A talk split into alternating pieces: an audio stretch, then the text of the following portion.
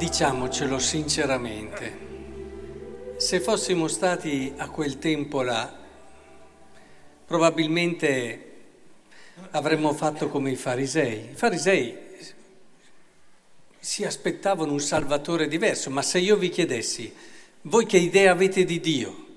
E che idea avete di Dio che vi salva, sicuramente fareste come i farisei, tutti noi faremmo così, perché abbiamo questa logica, no? Questa logica che lo vediamo dalla vita di tutti i giorni.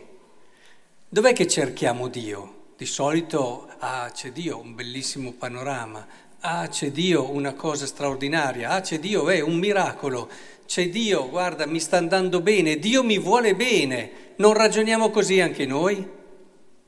E lo preghiamo perché tutto vada bene? E se c'è qualche problema, subito ci rivolgiamo a Dio. Il problema è che, in questo è inutile indicare i farisei e puntare il dito sui farisei.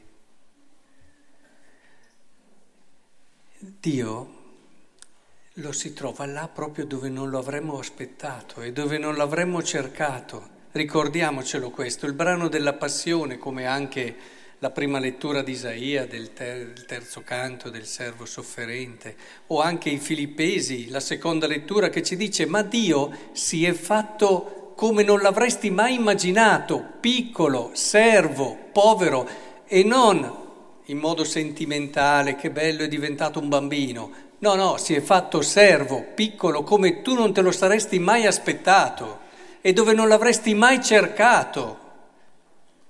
Dio si è fatto così. Ed è lì che lo trovi, non dove lo vai a cercare di solito.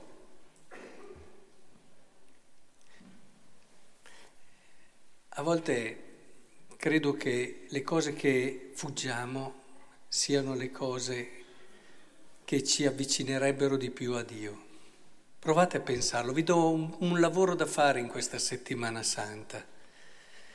Elencate le cose che vi spaventano, elencate le cose che non vorreste mai che vi succedessero, comprese anche delle umiliazioni, comprese anche delle situazioni di disagio profondo. E cominciate a pensare che forse sono proprio quelle cose che vi aiuterebbero. Perché vedete, la Pasqua deve renderci più umani. Se non ci umanizza, e sono tante situazioni che noi fuggiamo che ci rendono più umani. A star troppo bene si perde l'umanità, lo sapete, vero? E questo la passione ce lo ricorda. Noi facciamo come se prendessimo una pepita, non l'avete mai viste? Preziose, sì, ma grezze non le riconosciamo. E rischieremmo di buttarla via ci sono situazioni nella nostra vita che buttiamo via e sono le più preziose. Approfittatene, state vicino a quelle persone che nessuno vede. Ci sono no? delle persone che sembrano trasparenti, nessuno le nota. Provate a essere un po' più attenti a queste persone. Magari scoprite un mondo, un mondo dove c'è qualcuno che effettivamente ha bisogno di voi, non di un altro, di voi ha bisogno scoprite una situazione nella quale e per la quale voi siete nati. Perché capire perché sono nato lo si capisce anche così. E scopri che tu, proprio tu, eri chiamato ad essere vicino a quella persona lì. Ma se non sei attento e vai a cercare le cose e pensi che Dio sia altrove, lì c'è quel tesoro il più grande che tante volte cerchi nel modo sbagliato, proprio come i farisei, che cercavano Dio dove non c'era. E non si sono accorti di Dio che li ha visitati. Questo è quello che vi auguro di cuore, impariamo e fatelo questo esercizio. Cosa io non considero, a cosa do poco valore a che cosa, e ne approfitto a chiudere con una riflessione brevissima che però credo sia doverosa. E siete tanti oggi e, ed è bello vedervi.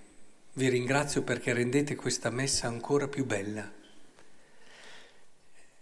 Ma è questo che mi chiedo, perché non la viviamo sempre così?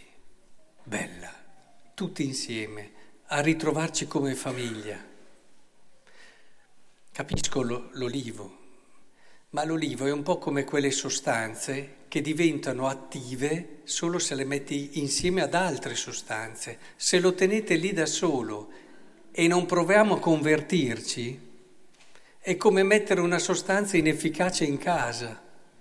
Capite?